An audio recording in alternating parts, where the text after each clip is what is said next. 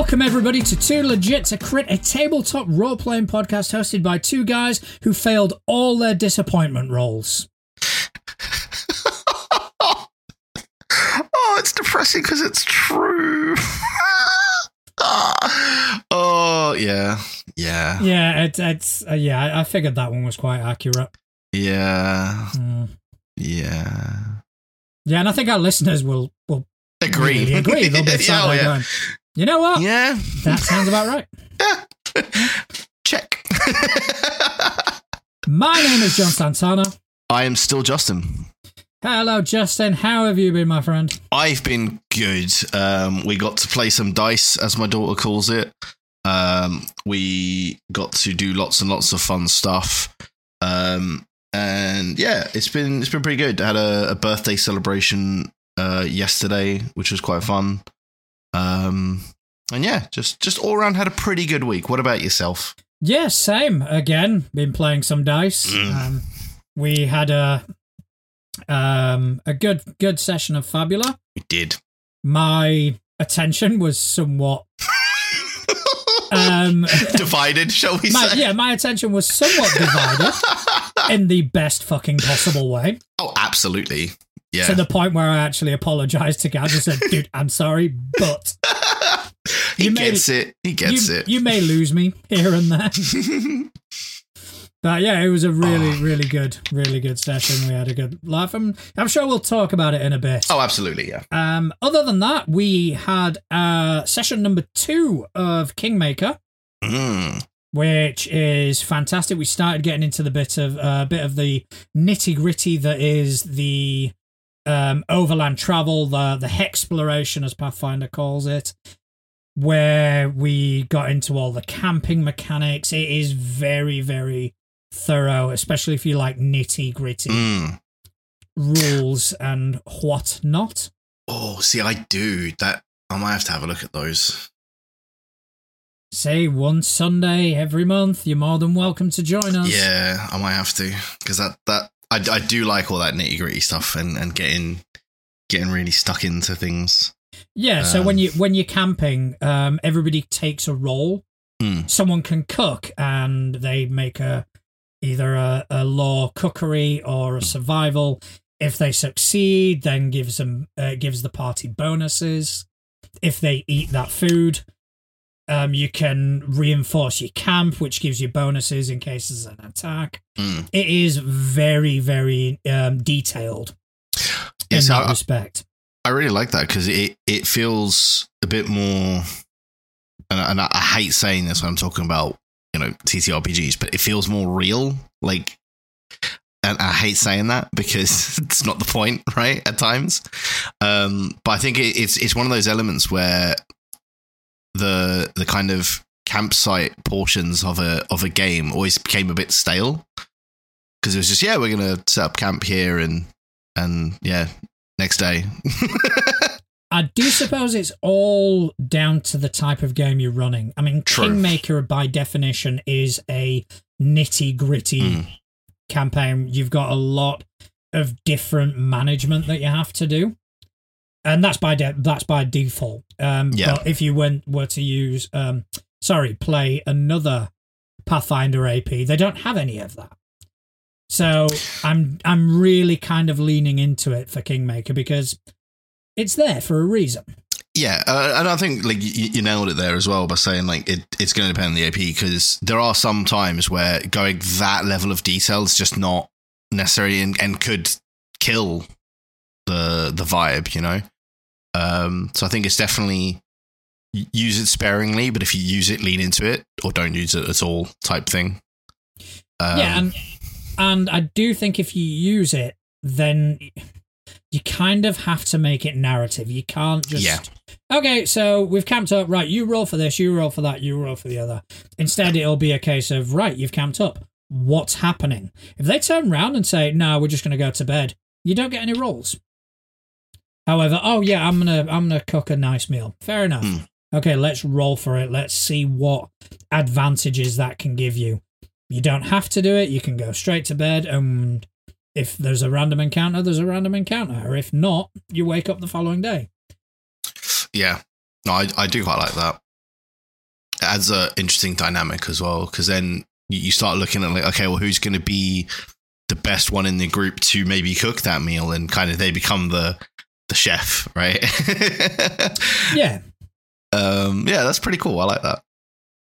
Yeah, so it was it was a ton of fun. Um, Mm. Looking forward to next month as well. I'm getting still trying to get used to this once a month malarkey. Yeah, yeah. Once a month is tricky because like you get really into it, and then you're like, cool. Now I got to wait a month. Yeah, um, especially when it's a campaign. It's like ah fuck, Yeah, gotta play this next week. Yeah, and I mean, I think as well, like I, th- I think bi-weekly is a good is like a good, uh, or not like a good break. I think that's like the longest break that I I feel comfortable with. That's probably not the right word, but I feel like any longer than that, and it's too long. Any shorter than that, and it can be a bit like too fast paced.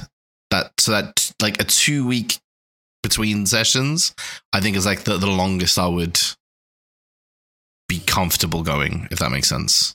I mean, for now we're two sessions in. It does seem to be be working. Hmm. Um, the monthly thing because when it comes round to game day, everybody's excited. Everybody's sort of energized. Yeah. It's kind of they kind of do bring that to the table. Whereas sometimes when you're doing like a weekly, you know, to be fair, sometimes you just cannot be fucked. Yeah, it can get tedious sometimes. Yeah. Hmm.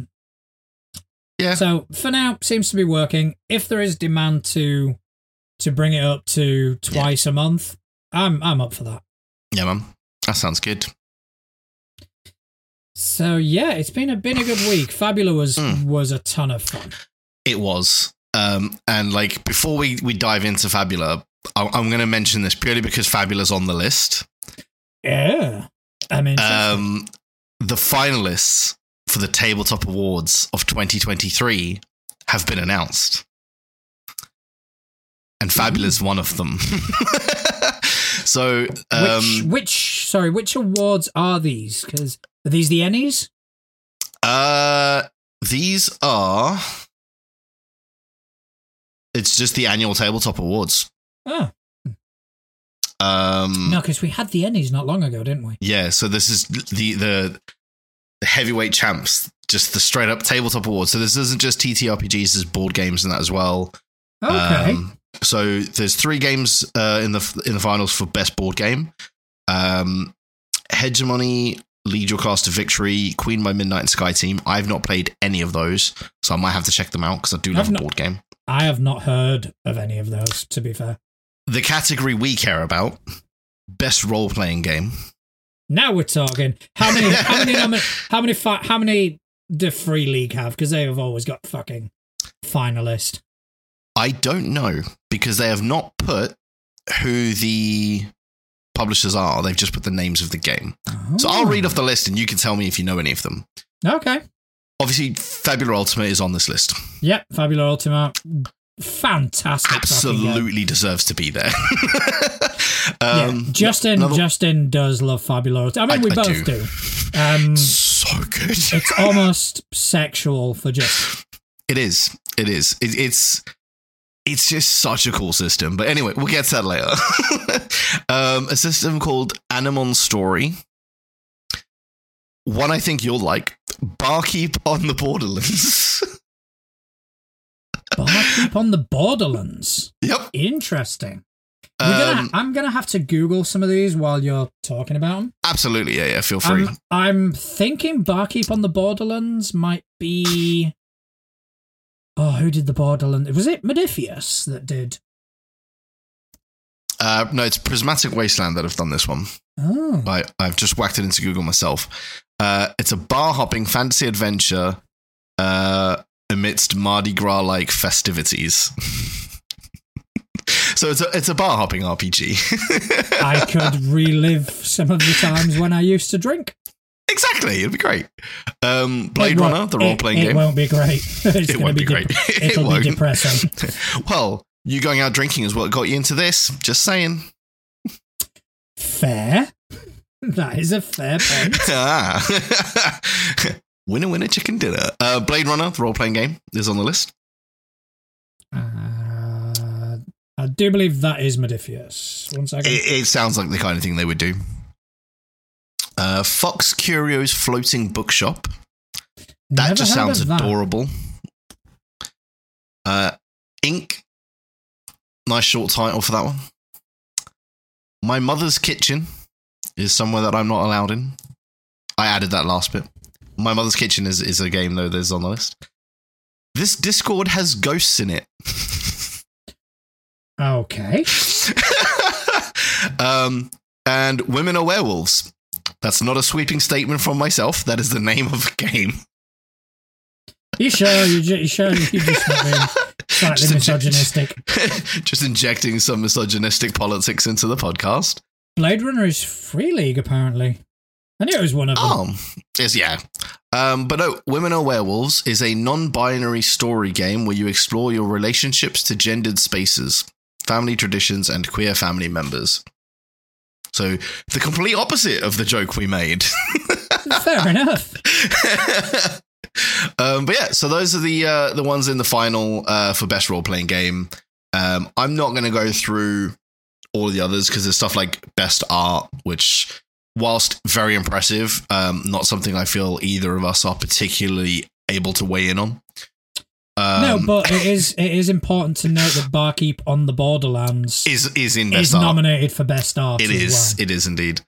Um, and then yeah, publisher of the year is uh, 90 level games who make actually that women uh, women are werewolves. That's them. So they've got two nom- nominations in there as well. Good Luck Press, uh, Osprey Games, Restoration Games, and Snowbright Studio. Osprey Games rings a bell. Mm. Why does Osprey? Yeah, I, Games? I think we've we've covered something that they were releasing recently. I believe. yes, I'm just having a look now. Uh, Yeah, we have covered something that they do. Yeah. Uh, the website's not working. uh, Okay, I'm I'm on to their thingy. Urban Decay. Yeah, I can't recall what it is we we covered, but I remember us covering something. mm. I will I will carry on looking. But yeah, so you know, uh, we will obviously once they have decided on winners in those categories, then I'm sure we will probably mention that again because that is it's always nice to, look at things that have won awards. Um, you can still vote for the People's Choice Award. Um, and r- voting is open until midnight GMT on the 27th of November. So people can go and vote there if they want to for whichever game or any of the other categories they wish to vote for. I am loading it up as we speak. to vote many times for Fabula Ultima.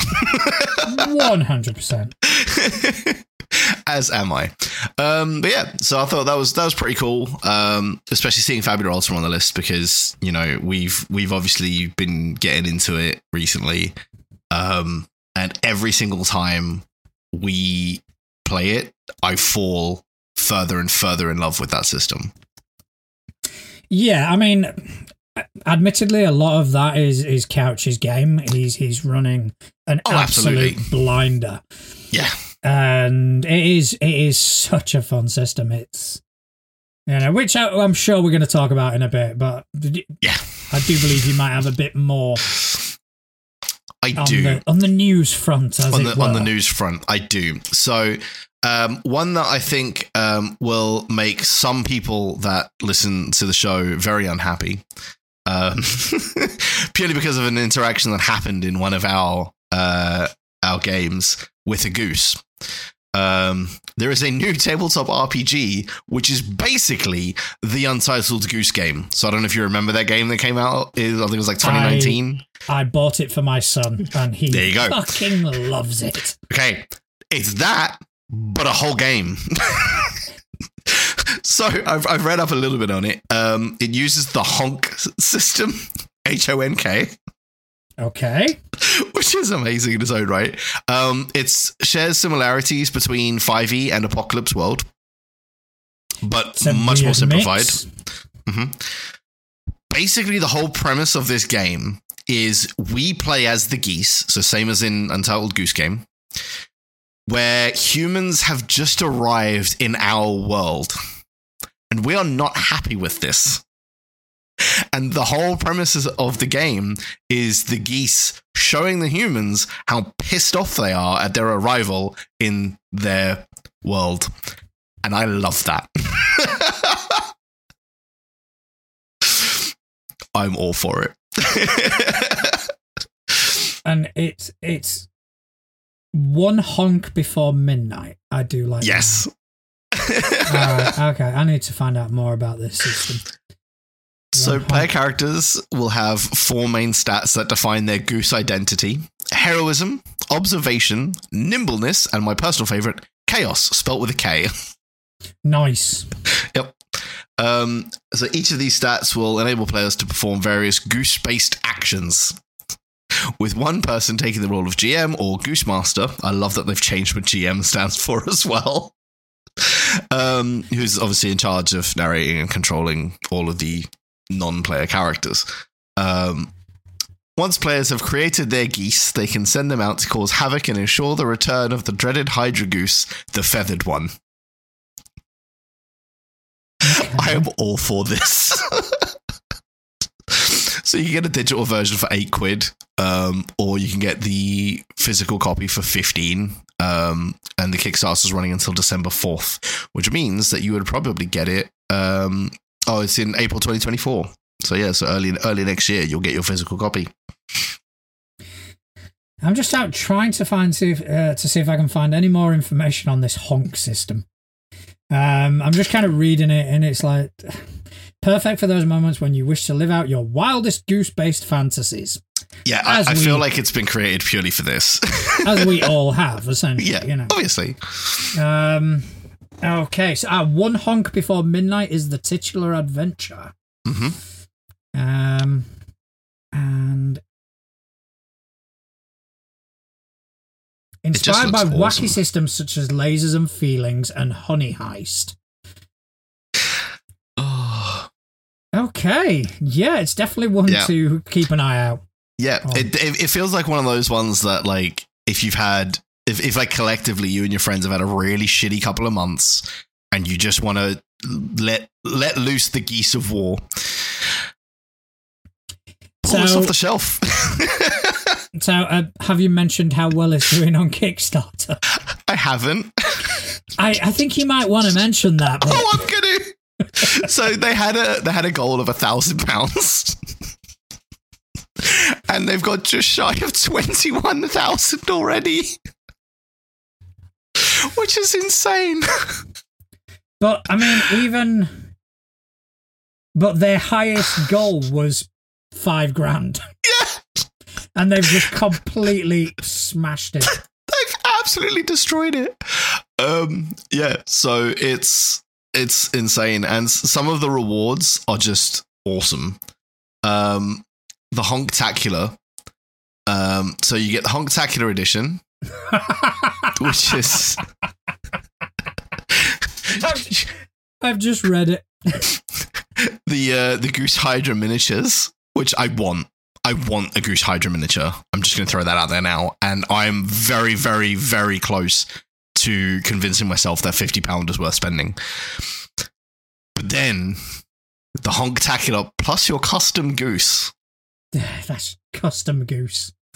So for 150 pounds, you get everything you get in the Honktacular. So essentially, for an extra 100 pounds, you get a custom goose artwork of your own goose. Which is just awesome. and there are two left out yes. of 10 of those. Yes. So that means eight people have spent 150 pounds to get a custom drawn goose. I think it's fucking brilliant, to be honest. Yeah. All right, let's have one honk to rule them all. The second print. So you get the second print of the one honk to rule them all tier. It gets everything the same, but delivery expected a little later in June 24. And that's £300. Which is insane. And then there's a Honktacular edition that's run out, I think. Uh, yes. No. I think it, the uh the, there isn't a limit on that one. I think the custom goose is because they have to get the custom artwork done, Yeah. so that's why they've put a limited quantity on that one. Um, just because there is they, they've got to commission the artwork, right? Yeah, but like the one honk to rule them all, there's none left. To get all the physical items plus one colossal goose. The Chonka is a huge resin printed goose miniature with a wingspan of roughly 25 centimeters. Very limited number available, and they've got none left. Ah, yes, that but that's what the three one. hundred pounds. Yeah, but that's what the one one honk to rule them all second print is, and there's four left of that one. so it, they're just doing a second print of the one honk to rule them all tier list. Um, So yeah, that's that's awesome. then there's the Executive Pro Goose. Uh, an exec, an exec. It took me a second, but I've only just fucking got that. oh my god, you special special child. Fuck's sake. So yeah, as an executive producer, you will receive a special signed copy of the One Honk book, which is pretty cool. And then you obviously get all of the other cool stuff from the previous tiers, but you get a signed copy. But that's all gone as well. And that's 500 quid. Uh, yep, and that's all gone. There was two of those, and it's been it's gone. That's So- insanity. Good for them. Yeah, that's awesome. Like, good for them. but yeah, I'm I'm finding it very very difficult to stop myself from clicking the button. Go on, do it. Um, Why is it always me that spends the fucking money? Go on. Get it. do it. um, I, I've, I've, I've favorited the page, and I will get it on payday. Get your wallet out. Get your wallet out now. Do it. I, I Do don't it. have money to get my wallet out now, but I will get my wallet out soon. But here's something that I think both of us are going to get our wallet out on Mm. Because it combines something I love with something that you love. All right. And I'm no, it's not 5e and Pathfinder, but it does involve Pathfinder. So, Munchkin, a series of games that I absolutely love and have several copies of. The creator of Munchkin has decided to revive the classic board game Revolution, but set in the Pathfinder world. Yeah, I I've I th- feel I've seen this Yeah. um quite recently. Now you you'll have to talk to me first about Revolution because I haven't So- got a fucking clue. Uh, basically, the the game itself was it's it's a bunch of players vying for control of the factions within a city. Um, now they're changing what was in the core game slightly to fit obviously the Pathfinder world. So they're doing it within Pathfinder cities and stuff like that, but the core mechanics of the game are staying the same. So basically, the players will be trying to vie for control using things like blackmail and bribery and pretty much any backhanded means they can to, to take control of the city. Um, and they will have different factions that they will be leading in order to do that. So things like uh, the guildmaster's leadership, or um, maybe you're the head of the scholars, or all these different factions, right? Um, and you basically each round the players will bid secretly, spreading their resources around, and so you don't that you can't really strategize on like hard evidence, which is what makes it really interesting for me. Because any game where stuff is openly bid on, it's very easy to strategize what you're going to do. But in this, you kind of it, it's that whole you can make a deal, but you don't know whether they've held up their end of the deal until later. So, do you hold up your end, knowing that they might not? And it, it kind of adds that whole level of uh, like deduction to the game of trying to figure out like, are they actually going to do what they've said? And I quite like it. Yeah, I mean it sound it sounds as far as board games go quite interesting, quite Yeah. Um I think it yeah, quite strategic. I Hmm. mean, I do like a, a bit of strategy. Um but the from what I'm gathering, it will be that the city in question will be Korvosa, Yes. which is it's the largest city in Varisia, which is where a lot of uh, Pathfinder adventures kind of either start or Mhm. or take place. So it is a a known part of that world. Yep. Um. So yeah, so they initially tried to launch a Kickstarter for it back in 2022, but the Kickstarter uh, failed, and everyone kind of then obviously went, "Well, it's just not going to happen." Um, but it's happening because Warehouse 23 decided to just distribute it anyway. I mean, that that's fair enough. Just because something doesn't doesn't like uh, hit a a goal on Kickstarter doesn't Yeah. mean there isn't value in it. Oh, absolutely. And personally, I mean, I didn't even know that this Kickstarter was taking place. I probably would have backed it um, because it, it does combine two things that I, I do really like. Because I do like Pathfinder. It was what brought me into this world, right? Yeah. And being able to experience that in like a a social deduction board game scenario is like best of both worlds for me because I don't have to um, try and change my brain from like the 5e to the 2e stuff going from you know d&d to pathfinder and i can switch off because in my head it's board game not same No, yeah, I mean, I'd I'd I'd be interested in it as a board game, uh, even if Hmm. it wasn't related to Pathfinder. I do think that in this past year, Paizo's brand has definitely increased their stock. yeah Has definitely increased, and I think that is probably what has facilitated this coming to light. Where oh, people are now jumping on board the Pathfinder um, wave, so we can actually start investing. I mean, Paizo itself are are making deals left, right, and center with all these other virtual tabletop brands, all these different ways of playing. Hmm. Um, um, so I'm surprised that they haven't actually got involved with this other than licensing. But, you know, if there is someone else that is is actually wanting to distribute it, then fantastic. Yeah. So i i am definitely going to be uh keeping an eye out for that um when it releases which is today Is it today on Kickstarter or is the game actually released? It should be arriving in local game stores and other retail outlets November 13th. It, it hit stores today. Interesting. I'll keep my eyes out for it. That went under the radar. Yeah, I might have to pop down to the uh, our, our local game, like board game store, and see if they've got a copy or if they can get hold of one and go from there. Yeah. But it looks awesome. All right. Well, that's yeah, that's definitely something to to look hmm look into, and you know, maybe one, maybe if you get it, we'll we'll pop around and we'll we'll give it a Oh, yeah. whirl, as it were. But yeah, absolutely. talking about playing things around at yours, hmm the other day we had an amazing session of Fabula. We did.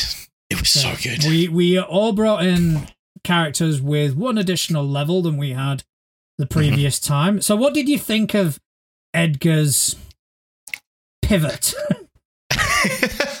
I mean, um, it was something that I I wasn't expecting, um, but I'm here for it.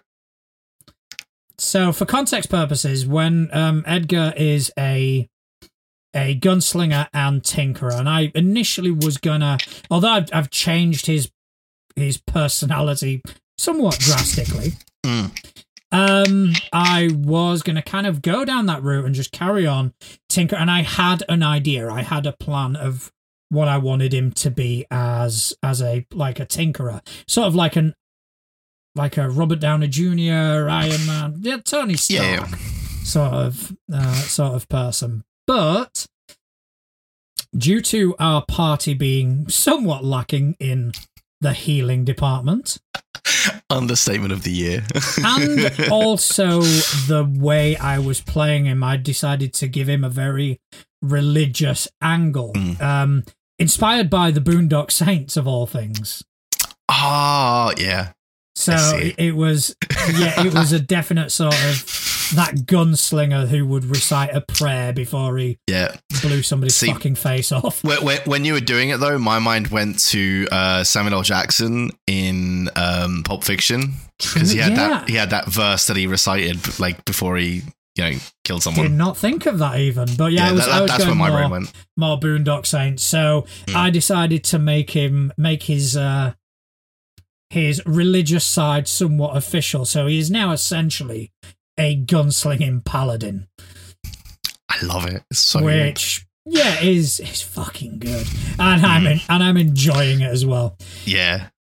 But your character, fun. your character is is Yes. definitely interesting. Good old potato. Good old potato, yeah. Um, so I, I decided that.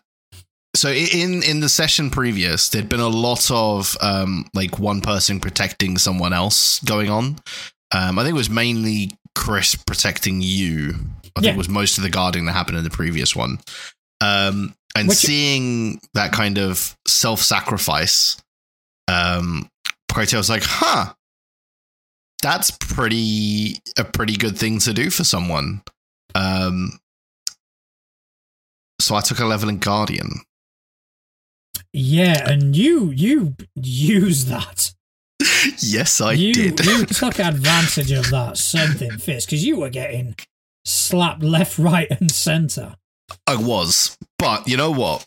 It was so much fun. Um, so the the skill in Guardian that I took is a skill called Protect, which basically lets me, whenever any other player is threatened, uh, takes melee spell range, any kind of they could take damage in this situation, I can choose to jump in front of it and protect them from said said damage. Um, now I don't have to do it before the roll, so the roll can happen, the result can be known, and then I can go, yeah, I'll jump in front of that. And honestly, that was so much fun, especially when you pair it with my counter attack ability. It's like, Yeah, oh, that's that- an even number. Yeah, I'm gonna jump in front of that one. Yeah, that that was that was good. And I think I think Chris's character stayed as Tinkerer Orator, didn't he? He took another Yes. level in that. yeah. And what about Daryl's? Did Uh, Grim, he continued down the same path that he was Mm. on um, already, I believe. Um, and yeah, Grim, Grim has that that ability to like absorb spells is so much fun.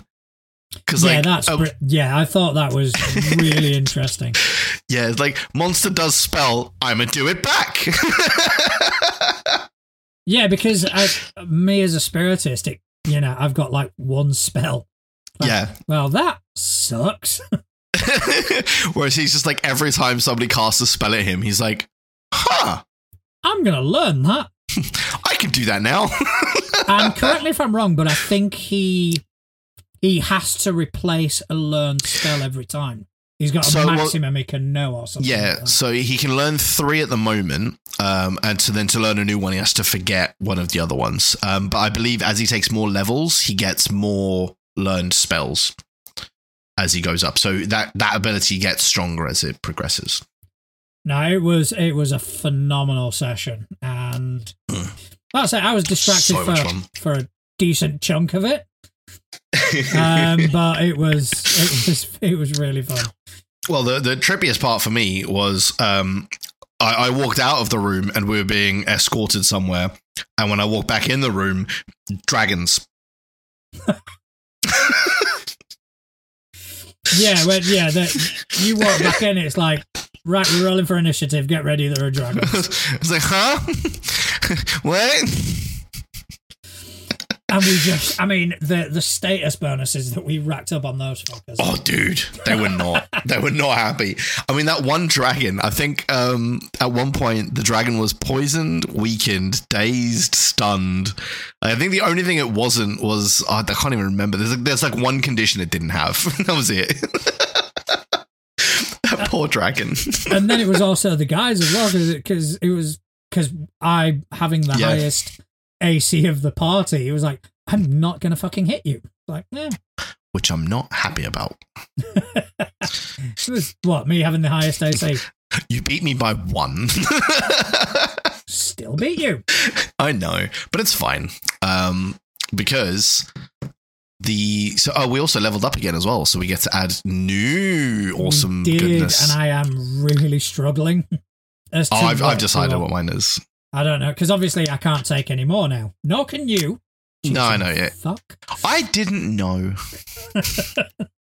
But yeah, um, I can only I can have to choose between Tinkerer, Gunslinger, Mm. or Spiritist, and I'm Yep. really debating as to which I'm going to go for. So I've opted to go another level into uh, my weapon mastery.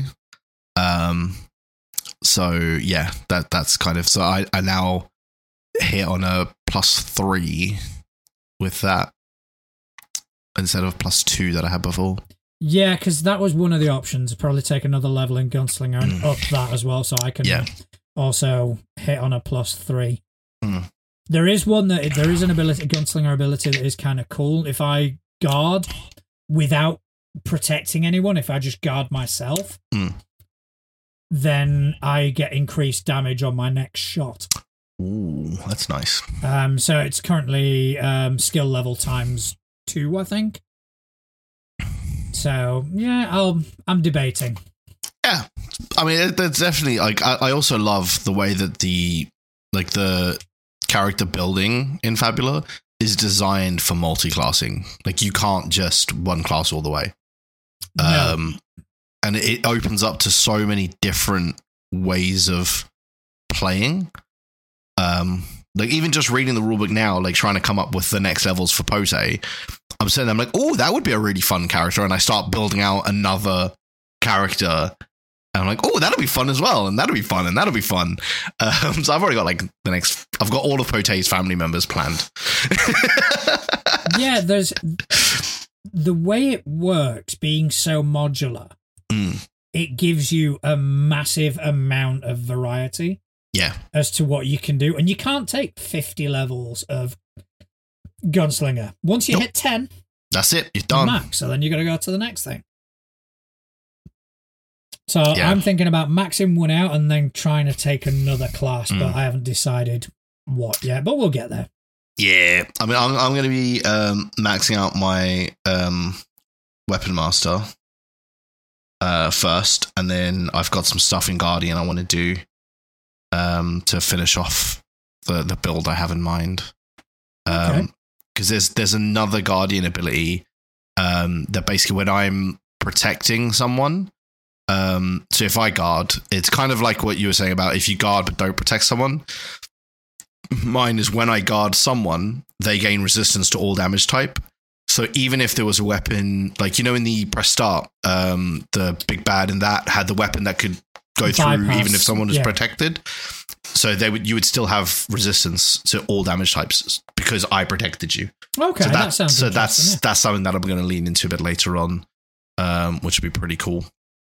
Yeah, I mean, I'm looking forward to it. Um, just hoping we, we get to play another session soonish Yeah, me too. because it because it is fun. It is you know it is, it is so another game for me to play, and it's so good. I'm enjoying being part of a campaign.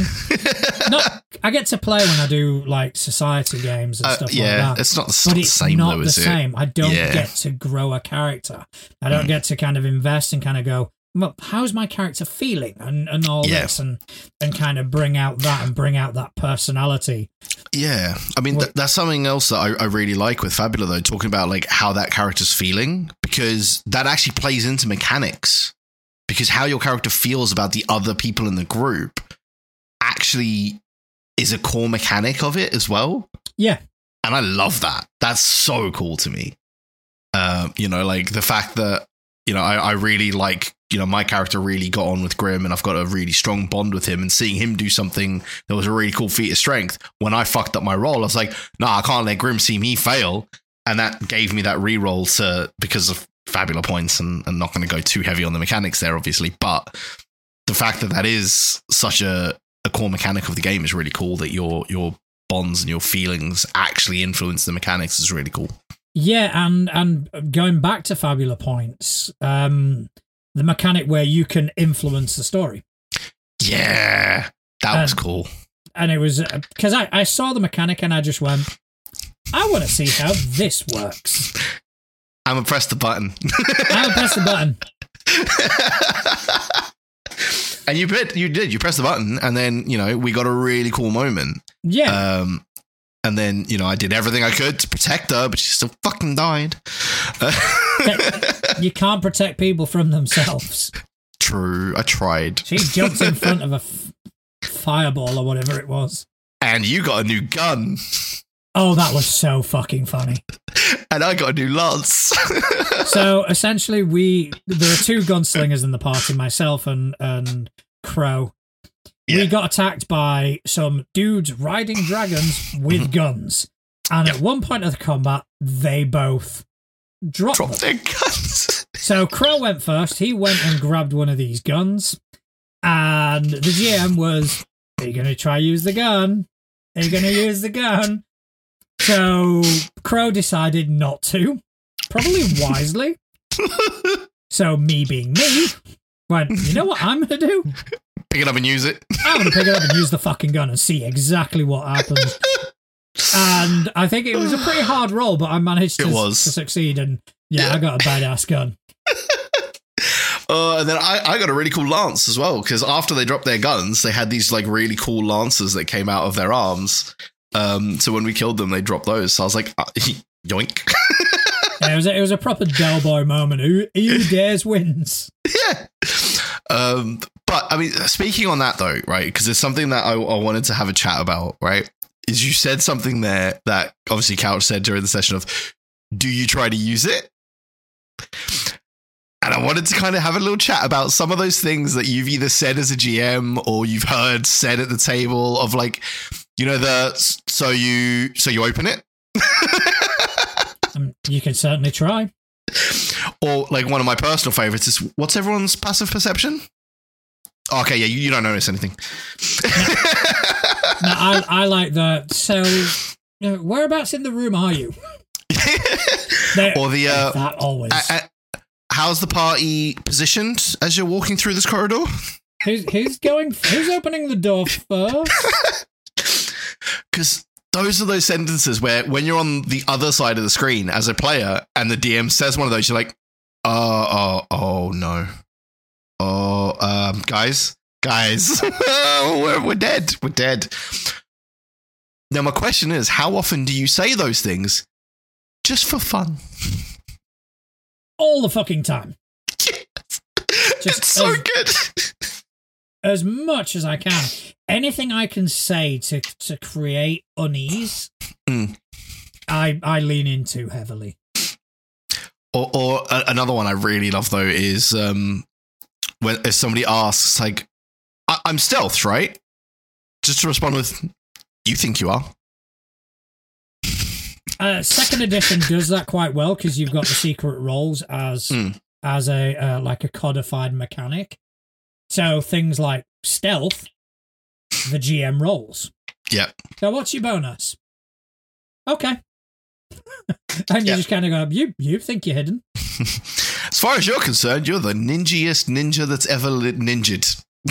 And also like stuff like diplomacy. It's like, oh, what's your diplomacy? All right. and you just kind of leave it hanging there. Yeah. No, so it does it does work. It it does kind of subvert the meta knowledge, Mm. which I really enjoy doing anyway because it's just fun. I know I put something on threads about that. No, I actually did a blog post about using meta knowledge to the GM's ad- advantage, and you know, a, a few people weren't happy. They thought it kind of bred a bit of a toxic in- gaming environment. Like, I, I, I think the thing is though, like sometimes you have to because people people can't help but have something that's said influence their decisions, right? Like like for example, um, that incident with picking up the gun, right? When Crow picked up the gun. Let's be honest, if it wasn't for Couch saying, so you try to use it, he absolutely would have shot the gun. But the minute Couch said, Are you gonna try and fire it? You could see him go, uh no. well, I I don't know because I can't speak for other people, but I can 100% say that Couch saying that is what made me Oh, go and absolutely. use the fucking gun. yeah. 100%. Um, it was Couch's heavily hinting that I went, I want to see what happens. Yeah. If I die, And I die. I, I think it's one of those things where you know you, you wanted to go in and find out what happened, and obviously when when Crow picked it up and that that was then posed to him, he was like, I don't want to do something that's going to negatively impact the group, right? Of me blowing everyone up because I tried to use this gun, which was a possibility. We didn't know. It could have been like the Judge Dredd guns, right, where it's like hard coded to DNA. And if you d- d- like somebody else picks it up, it just blows up your hand. That was a possibility. there was one thing that you did. I was like, oh, fuck's sake. what? Um, at one point, Edgar got hit. I had 20 hit points left. I got hit for exactly 20 hit points. Hmm. So I was going down to zero, and you did your protect ability. Yes. I was kind of going, right, I want to see what this fucking last stand does. Oh, I didn't. I didn't like- realize you had a thing for that. I was like, I want to, I want to find out what it does. Yeah, if, you know, if I lose the character, fuck it, I'm trying out the system. and then you protect, then you saved him. It's like, ah, okay, maybe next time. Next time, I'll let Edgar die. There we go. No, no, you play your character, but like I said, at the time, it was. Ah, I mean, in fairness, that is kind of Pote's whole thing of protecting the weak. And in that particular moment, you were pretty fucking weak. holy shit! Yeah, I mean, th- those things were dealing damage. Dude, they were. Like, I I mean, like, Pote, I think, has the most health in our group. And I got reduced to almost zero, like, three or four times in that fight. Yeah, and like because obviously the the guys shot first. I think one of them connected to one of you. They didn't hit me. They hit somebody else, and it Mhm. was like okay, damage is all right. Then it was the dragon's turn. It was like Yeah. fuck. Yeah, they, they were doing like 30 points of damage every round. And we, like, as I said, I have the most health in the group and I have 71. I have substantially less. yes. So 30 points of damage is a lot. So, yeah, it was it Oh, was it a was phenomenal good. session, and I it cannot was. wait to play some more. Yeah, I'm looking forward to it. I am absolutely looking forward to it. So, the other day, um, I have seen the interaction and the engagement, the engagement we're getting on threads Mhm. increase substantially. One of the worrying things was a lot of that increase came when I had a bit of a passive aggressive dig at Wizards of the Coast. So that was it. That was a dangerous precedent to set. Yep. I had a dig, and then all of a sudden I had 20 more followers. it was like, oh, people like this. But anyway, I didn't, I, I chose to be the bigger person and stop there for now. but what I did do is I kind of put it out to threads and just kind of said, you know, because we are creating this, this wonderful uh, community of Mhm. tabletop role players, GMs, creators, artists, etc. If you've got something that you want us to kind of have a quick look at and and maybe give you a bit of a shout out, let us know. And the response to that was incredible. Far more than we are going to be able to cover in one one episode. So we Fantastic. Are, so I think we're going to kind of have it as a bit of a, at least for now, until the well one runs dry. New Have it. segment. Just have it as a bit of a new segment. I I think we need a name for it. I have no fucking clue what to call it. So Justin is now looking up into the air as he's thinking. uh huh. So if you can think of the name of the segment, if not, send in a suggestion. But I've got nothing. no, I've, I've got fuck all as well. um, I'm excited to see though So because you, right you've now, deliberately hidden all of this from me. right now, let's call it threads stuff. Thread spotlight. Oh, all right, okay, Yeah, not bad, not bad. I'm sure we can we'll By- absolutely come up with something. by the end of the that's it for now. we'll yeah, yeah. All right, so the first thing I want to bring up, uh, this was um, presented to me by as soon as Trello decides to load uh, by Zed Turtle on Threads, Mhm. um, and it is called Ashen Frontiers, and it is by Scrub Oak Publishing. All right. So he sent me a free PDF, which basically gives you a bit of uh, insight into this this broken world. hmm And the land is covered by a great desert known as the Ash. The tyrant's rise to power caused the sun to grow larger in the sky and great ruptures to appear in the earth. When the tyrant rose to power over a century ago, he did so as an arcane apocalypse that destroyed all verdant life and turned most of the land into ash and dust. Ashen Frontiers is the story of the broken world of Pharaoh and its people. There are still yet those who oppose the tyrant, and they gather in Eletera, a city of like minded individuals where the freedoms of speech and association are treasured. And it is a really sort of rich setting, and it is a setting that has been designed for both Pathfinder Mm. and first edition, uh, fifth edition. Fifth edition, yeah.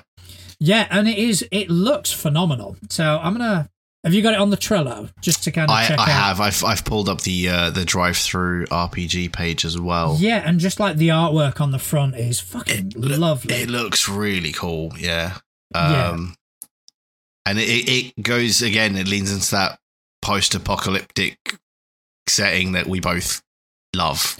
yeah, I do. I do have a bit of a soft spot for uh, post-apocalyptic stuff. Mm. Um, I don't know. I think, to be honest, I, I think fantasy gets a bit too much. I see a bit too much of it. Mm. Um, post-apocalyptic because it is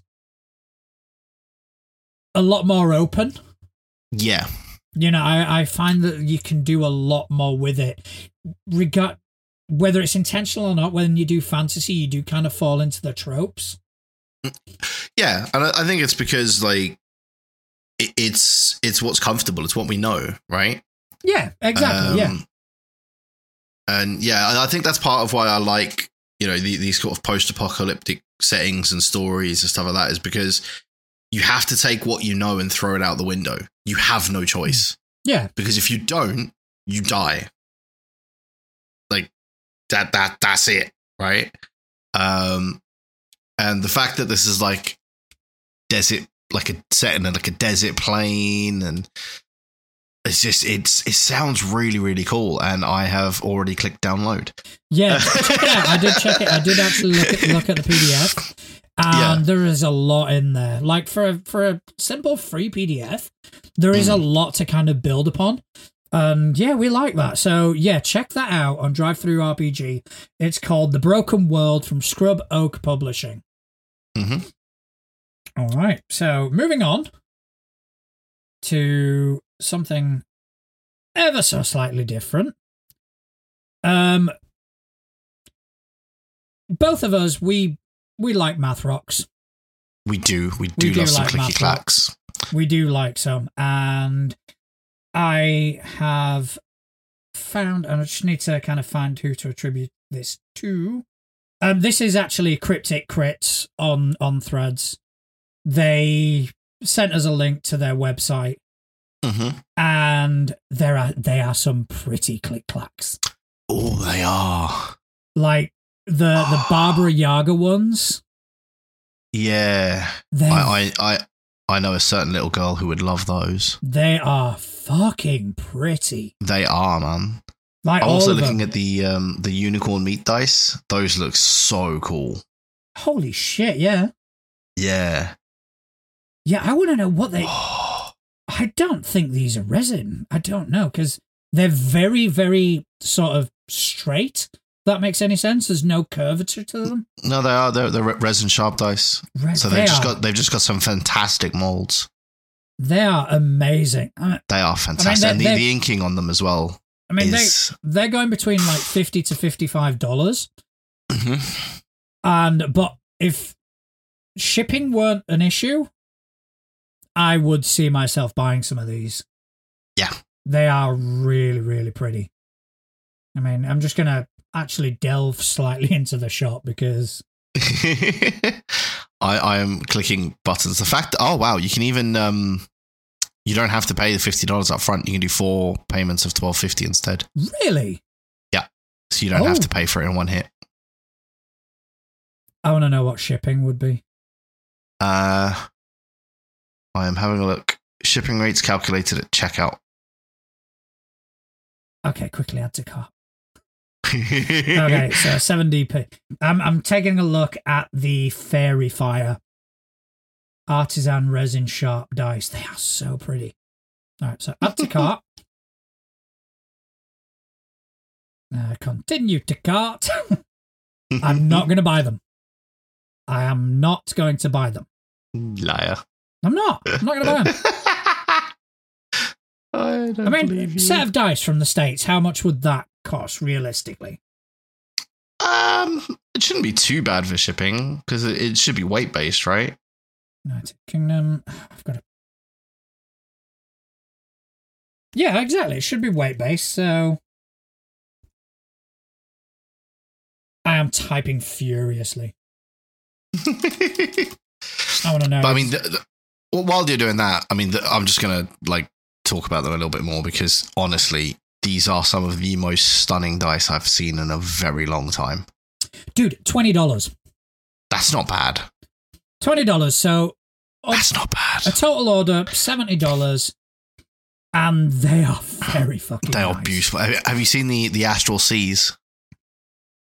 I'm going back now. They they are they are stunning.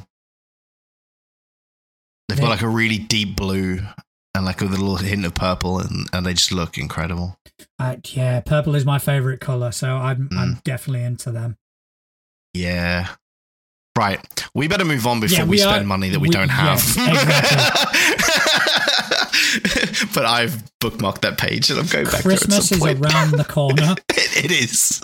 But dude, four oh. interest-free payments of twelve pound fifty. That's, that's not bad. That's- no, twelve dollars fifty. Closing, closing. Right, thank you, Cryptic Crit. We are definitely. Yes, I think I you'll will definitely be pur- sending some dice to us soon. Yes, I will be purchasing some of them sometime soon. Okay, so the next thing. Uh, this was sent to me. No, I did not want to do that because I want to know. Okay, I'm actually going to have to go on to Threads to find out who sent me this, but it is a a podcast Mhm. another podcast. So we are Ooh. um we are touting the competition. Although this isn't really a fucking competition because they are far more professional than us. And it's an Yes, actual yeah. play. All right. I mean, if, if it was a competition, we'd be losing. Massively. Um so this is Adventures Edge. It is a Pathfinder first edition podcast okay. with some heavy homebrew rules um put in not only like a homebrew setting but a homebrew homebrew rule set as well which i'm gonna kind of just bring up some of the differences. Um so it's pathfinder p6 they call it pathfinder p6 rules. Um and the summary of differences right? So characters gain class levels from first to sixth after sixth level, characters do not gain more class levels, they gain character levels, which grant one feat and one skill point per level, regardless of original class, plus the favored class bonus. So, this is like a high powered Mm. sort of campaign. Characters do still gain one stat point at 4th, 8th, 12th, and 16th. All spellcasters are spontaneous. So none of that prepared shit. So Yeah. your clerics are going to be um, spontaneous as well. Yeah. Alignments have been removed. Fucking love that anyway. Woohoo! All right. It uses a simplified rapid experience point system. Races have been selected around the 10 to 15 race point range. Um, some of the fourth level spells can be learned as rituals. So yeah, it is a very, very heavy homebrew Mm. system. Started listening to it. The audio quality is crisp. And what I started listening to, it was very Fey orientated Okay. yeah, there was a fairy character, and you know, it was it was really interesting. Um, so if you Mm. do want an actual play to new actual play to listen to, check out Adventures Edge RPG, and I'm just literally trying to find out who actually sent that to me because it's bothering me. Oh, that's really cool. I quite like that. Um, the fact that it's like because I, was just reading through like some of the the rule changes um that they made, and then like when you were saying about the um like the you don't get like character uh, class levels post level six. I was like, well, then spellcasters are going to be really nerfed because they're not going to get access to their latest spells. But then they addressed that in a later rule change, and that was quite cool because that was my big concern. It's like, well, you've just made spellcasters null and void by doing that, right? Yeah. But obviously, it they've they're smarter than me, and they had already thought of that. Yeah, exactly. but yeah, it looks really really cool. Um, I also like as well that characters can roll on untrained skills at a minus five. Yeah, that is that is cool as well because a lot of times, and I've noticed it especially in Pathfinder, where Mm. you know, oh, I can't roll that. Yeah. It's like, why do you give it a go? I mean, Pathfinder Second Edition, you can roll pretty much roll anything untrained, but for only certain things, which does kind of make sense. Yeah, You know, you can roll stealth to try and conceal something, but you can't necessarily roll stealth to, I don't know, sneak The- up, the one that like sneak in somewhere or something like that. Sorry. I ju- the the one that intrigues me is there's no initiative rolls. I did not. Whoa. the very last line on um, the rules like summary of differences characters will not be rolling for initiative when combat starts see combat for a more detailed explanation Each combatant acts in a preset turn order. The easiest turn order is table order. Clockwise, virtual games, turn order should be established with a visible round tracker and should be static. that's quite cool um Yeah. like because it, it's one of those things that it can sometimes get in the way of stuff like not knowing where you're going because like some characters like especially if you're building stuff for you know with things in mind stuff like that you might want to go earlier in the round yeah. and this way you can kind of guarantee it. So a bit like like what we do with Fabula, right? There are times where it makes sense for me to go first, and times where it makes sense for me to go last, and I, that's why I really like the Fabula way of doing that. But this is a- another really good way of doing it because then if you know where you're going, you can plan ahead of time. Like, oh, okay, so they're going to be going after me, so I need I can do something to buff them up. But there's no point in buffing him up because he's always going to go before me. Um, I quite like that. Yeah, definitely. I think that that kind of works works pretty well. I mean, Mm. like you said, Fabula itself is is a good example of that because again, we can we essentially choose the order which we want to take because it all depends on on how it benefits us at the time. Yeah. Yeah, so that is that's definitely definitely interesting. So it is definitely worth checking out Yeah, anyone who wants a new um new actual play. yeah new actual play to listen to i would i would definitely recommend it um again i was listening to episode one on my way to work the other day and it was just it Mhm. was just really cool and they do seem to have a a good sort of table dynamic as well I'll have to give it a listen. All right so unfortunately i cannot find who sent me that i will post it in the threads Mhm. um but yeah that's gonna bug the shit out of me but anyway Okay, have we got time for one more? yeah, we've got time for one more. Yeah. All right. So the last one is a Kickstarter. This isn't. This was. Let's bring up the Trello. Trello's just been a bit slow. Okay, so it's brought to my attention by uh, Rage Panda Pajamas on Threads, Great name. but the game is by Mudded Waters Games on Blue Sky. Okay, this is called Deployment. It is a World War II tabletop role playing game, which it, it seems to explore war in a like a non glorified manner. Hmm So there are so y- there are rules for like the mental and the physical changes and strain that war puts upon somebody. Mm. I mean, the only, I mean, the way I could probably describe it would be like Delta Green, but without the Yeah. unnatural element. So you do have Yeah. these sort of things that, that kind of- Sanity. yeah, exactly. A, a sanity kind of mechanic. Um, but combat may have small wargaming staples as well. So it's not just necessarily a kind of a tabletop role playing game. It Mm. does have the the sort of wargaming. I, I don't know what it would refer to as wargaming staples, but it would have that sort of certain elements to it. I'm assuming elevation might be one. Yeah, I mean, I'm just looking through some of the stuff they've got on uh, on the Kickstarter page as well. It, it's also got things like um, customizing and operating vehicles. Yes. Um, that that really fucking got my attention. yeah. If you want to put a flamethrower and grenades on a random car, why not? I love that line. That's an amazing line, and for that reason alone, I love it. Oh yeah, hundred percent.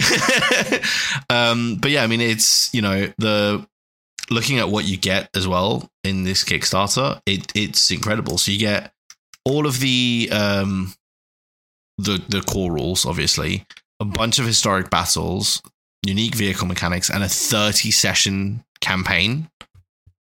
30 plus session obviously depends i guess on how quickly you run through a session but that's that's a lot of content Yeah, that is that is a fucking ton.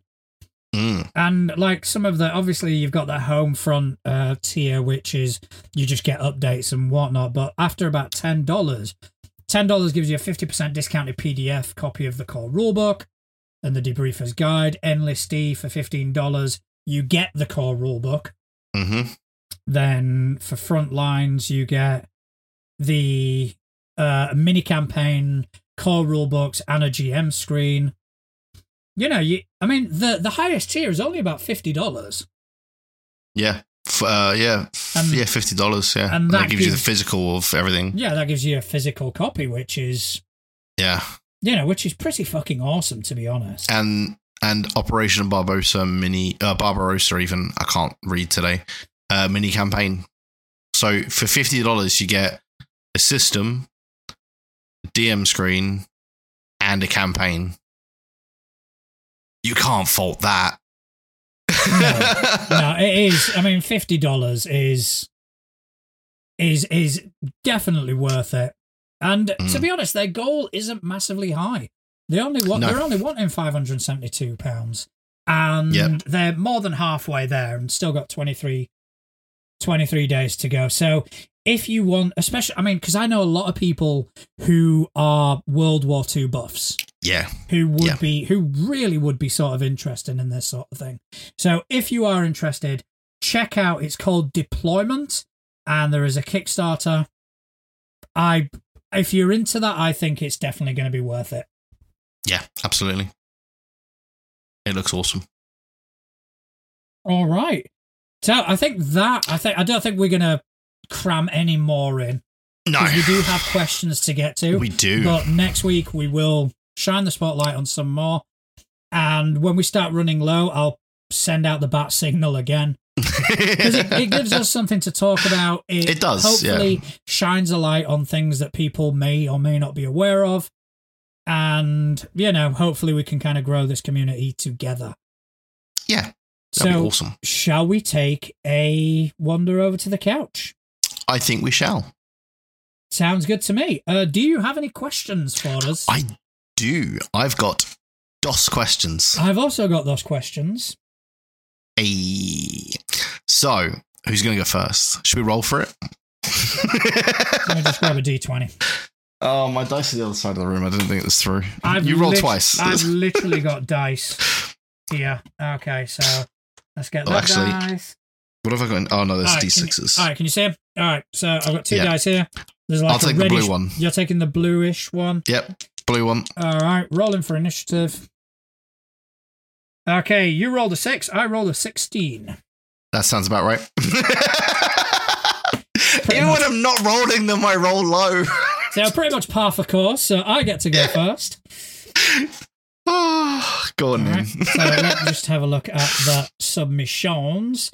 Okay, so I got two today, both of them from Couch. Um, so the first one Um, Couch is back to the white box. so he asks, with the rise of AI, how much could slash would you lean on it to help you with DM- GMing, GMing? DMing's a trademark, and fucker. Um, I GM, I don't DM. Um, anyway, sorry, I apologize. How how could uh, slash would you lean on it to help with GMing? Chat GPT has so much scope that it could write an entire adventure for you. Would you let well, it? So actually, that that's it's interesting that that's a question because I saw a news story related to that um, this week that I didn't include just because I thought it, it's it's a cool thing for in the future, but it's not quite ready yet. Um, one of the new versions of ChatGPT actually will have the functionality to teach tabletop role playing game rules. So you'll be able to go in and like query a rule and it can tell you whether you're right or not or who's right. So if you're having one of those uh, actually moments at your table, you can just plug it into Chat GPT and it'll tell you who's right. no, that sucks. that 100% fucking sucks. The authority at a table is the GM. I don't give a fuck what ChatGPT says. I think I personally wouldn't use it for that, but that's one of the examples they gave. I would personally use it more for if I'm like trying to come up with a concept and I'm like, would that actually work? I'd want to check it. That's what I'd use it for. Um, or alternatively, if you've got a table full of new players, you can just give them that app and because it's essentially it would be an app that uses chat gpt and dropping stuff um like as its database in the background right? Um so you could then rather than them having to stop the game every five seconds to you know query a rule or whatever they can just type it in quickly. Personally i would prefer them to stop the game and ask the rule to so that everyone's on the same page um because it could also be something that somebody else at the table isn't aware of or whatever but it was just, yeah, it was a news story that I read that was quite funny that that was a question. But how much would I lean on it for writing content? Um, I'm not going to lie. I do use it a little bit, um, mainly for fleshing stuff out because that's where I struggle. Um, so like I'll use it. So I'll know that we need to go to this town, right? We're, we're heading to this town as part of the story or whatever. Um, so fleshing out that town, like I'll know roughly, like it'll need a blacksmith, it'll need a, you know a tavern or two, like the things that it needs to have for story and whatnot. Um, but if I ever get into a position where somebody's asking questions and I can't think of something on the spot, cheeky little chat GPT, and now you've got a fleshed out NPC. I mean, again, I do use it, but I have basically used it to replace random generator tables. Yeah. That that's it, you know. Instead of rolling on a table to kind of figure out the the heritage of of an NPC, their personality, their yeah. looks, and this, that, and the other, where it used to be roll, roll, roll. Now I'll just put it into Chat GPT and go, right, give me this NPC. Yeah. They're the things that are without consequence. The things yeah. that are with consequence, I don't trust it. I I kind of do that myself, especially story wise. I would never use it to write an adventure. Do you know what would be quite interesting? And I'm, I might I might give it a go just just to test Chat GPT's capabilities with like rules and stuff. Is see if we could get Chat GPT to run a campaign. People have tried that. Um, oh, have they? Yeah. Well, I'll mixed, see myself out. yeah, I mean, I don't know why you're not keeping up to date with these things, Justin. Um, yeah, they have tried it. I have seen it on some of the Reddit forums. To a mixed bag, really. Mm. Something. Some of them people kind of go, "Oh yeah, that that seems really cool," but then it kind of goes south whenever something unexpected would arise. It just kind of yeah. gets lost in itself. Yeah, yeah. So yeah, I I I would use it sparingly, and I and I do. Yeah, So yeah, hopefully that answers that one. Um, right, my first question is from Sci-Fi, uh, who is deep in the heart of Tesco's. uh, he didn't have for me to sing it, but I can't read that and not sing it. I thought the singing added a lot. Yeah. You know, Um, I mean, it's obviously what was implied, but Um, so, any ideas for making linked quest lines? Like, stop this bad thing happening, but to do that, you need this item, but to get that, you need to go to this place, but it's occupied by a group of X. So, that, that kind of quest chain, essentially. Like, any tips on on how to, to build out that web? I think you need to kind of rely on the logical. hmm You know, start from the end and work your way backwards. And again, I've offered this advice many, many times, as it's Mhm. essentially how I build my campaigns. Start from the end and work backwards. Okay, Mhm. so what is the end? What does the end look like? What is the final battle? Okay, so now we've got what the final battle looks like. Okay, How do we how do we get there? who are the players? Yeah. Then you've got this. Who's the bad guy? Why is this happening? What does the bad guy want? And and you can just kind of work your way backwards to okay, so how does the bad guy what does the bad guy need to do to get to this point? Mhm. And that's how you kind of create those those sort of stepping stones. I, I think as well, um, just to kind of build on that, is don't make any of the steps in that chain something that the the person setting the job for you could have done themselves, Yeah, because it, it's always going to kind of go like, yeah, but couldn't you just go and speak to Dave at the tavern? Why do I have to go and speak to Dave at the tavern? because you've got a way Um, with words.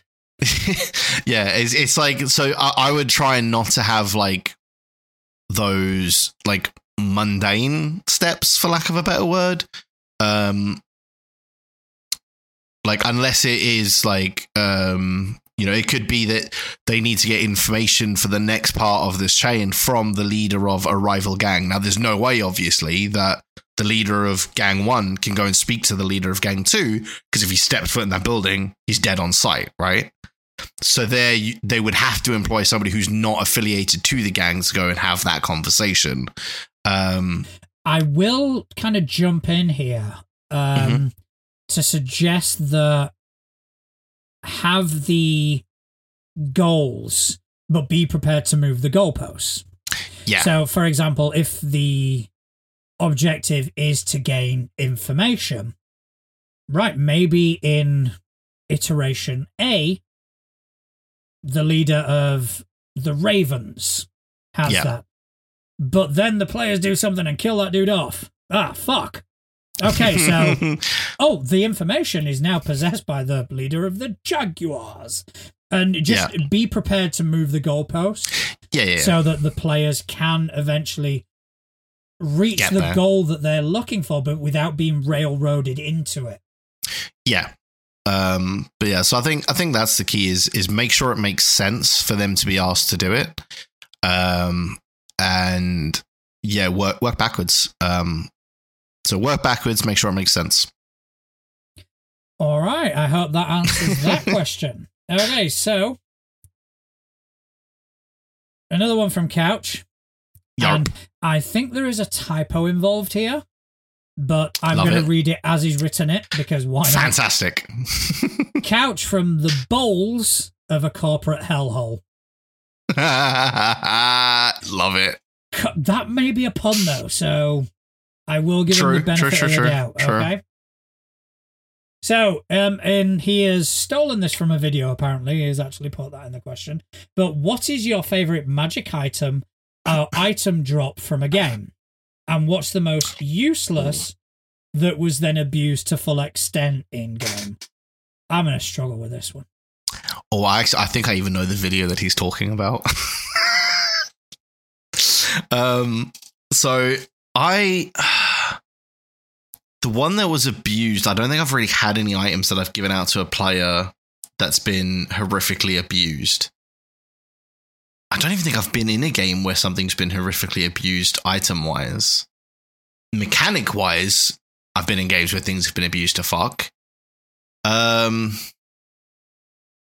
my favorite item though, I think would probably be um, stones of sending that one of my characters got given, where he was originally given them to give like these these updates because he was he was meant to be looking after the party from a legal standpoint because they'd gotten in trouble and he'd been like assigned to essentially be like their parole officer essentially.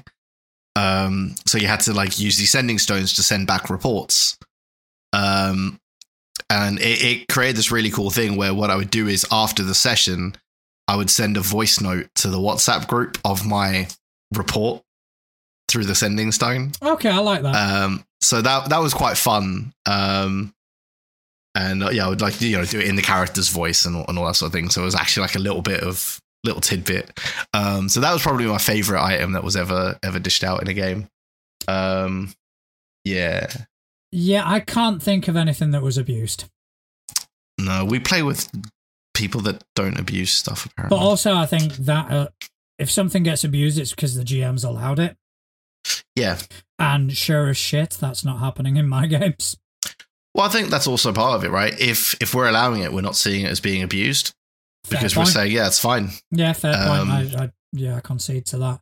And yeah, so it could be something that in another game they'd be like, "Oh, that that sounds like you abused the shit out of that," but like nobody else was like, we were like, "Yeah, it's fine."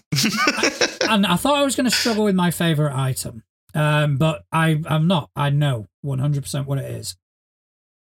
When we were playing our first campaign, hmm I was playing Nahash, the bard, Yes, but I also took levels in fighter because I wanted to be a bit more capable. Yeah. So Scott ported over a weapon from 3.5 into Pathfinder, and it was the flute sword. yes, So it was basically a flute that you could play, and then it had a button where you pressed it, and it just kind of transformed into a sword. Mm, I fucking love that item. That was cool. Yeah, that is Yeah, pretty cool. Yeah, one hundred. Shout out to Scott for that because it was amazing. Yeah. I, th- I think that that's the kind of item as well that that always shows. To to me, that's the kind of thing that like shows a really good GM because he's giving something that's going to be meaningful to that character, not just a plot device, right? yeah, and it it Um, it became his headstone essentially. Yeah, You know, it was it was an identifying feature of that character. Yeah, um, and I, I think that kind of thing is always just so cool as a player to, to be given because it just shows that it's not. Because I mean, let's be honest, right? A lot of the time when items are doled out, there's normally some kind of story reason or to give the players a, um, you know, a, a bump in their effectiveness in combats because the combats are about to get harder, or there's always like some kind of narrative reason for that item to be given. But an item like that, where it's pure flavor, really, let's be honest, um, is just so cool because it, it is a unique thing to to bring in and, and identify a character. Yeah, that's de- definitely my favorite. So I Mhm. hope that answers your question, Couch. Yeah. Now, my last question is from Sci-Fi, um, who is now lost. He could be here. He's written older, but then he a few hours later, like three hours later, sent me a message saying he spelled oldie wrong. so, so it was obviously meant to be. He's now lost an oldie, and he could be here all day as an all day. Oh, Jesus Christ. That one was painful. That was it was. painful. It was. That was as bad as our segues. Was it though? he asks any ideas for making intrigue webs with complex links between NPCs and characters or their families? Been there and fucking done it. Um, the I did a murder mystery um few months back at this point Mhm. in my homebrew where there was a a deranged um girl who was madly in love with somebody and she was essentially taking out the competition but she was directly targeting people who were um exceptional in certain ways because the way she saw it was she would mutilate their bodies. She would add these parts onto her and then become sort of desirable. It was a very Yeah. sort of body horror sort of thing. Yeah, but I made a massive sort of web of intrigue. That's probably the best way to to kind Yeah. of to kind of put it, where everybody was in a way related to each other. Mm. Where you had this the the killer was was somehow connected to a crime boss. The crime boss was connected to all the victims of the families because that it was the killer's design to shed the the Sorry, uh, I've, I've got to explain why I'm laughing. When you were going through the like the killer is connected to the like my, you, there you go, you've seen it. My I, I, I see it now. connected to the neck bone. oh my god. the killer was connected to the mob boss. The mob boss connected to the third victim. yeah. No, that's fair. That is yeah. We will. We Oh we definitely need to write that. oh my god, that was not as funny as it sh- was, but I found it hilarious. I don't know. Um, I, I, I think it was actually quite funny to be honest. Oh, but yeah, no. But back to the question. um, I think it, it, again, it, it's for me. It's it's um same sort of advice to the the the you know from the previous question of sci-fi's.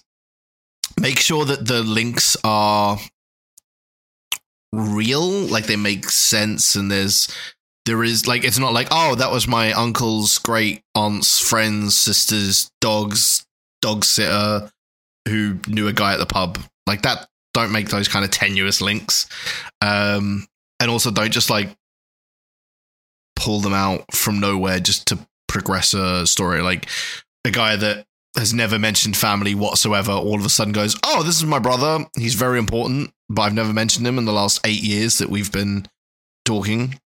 Um stuff like that is, is a good way of doing it. So like having like when setting the scene and stuff like that a good way of showing like a link between two two people would be having like i don't know a picture on the wall of them together or just little things that you can subtly show that there is a connection here and they've known each other a long time um that if you know if probed you can flesh out more but you don't have to um Yeah, Yeah. it's it's definitely again you're kind of leaning on the logic of it.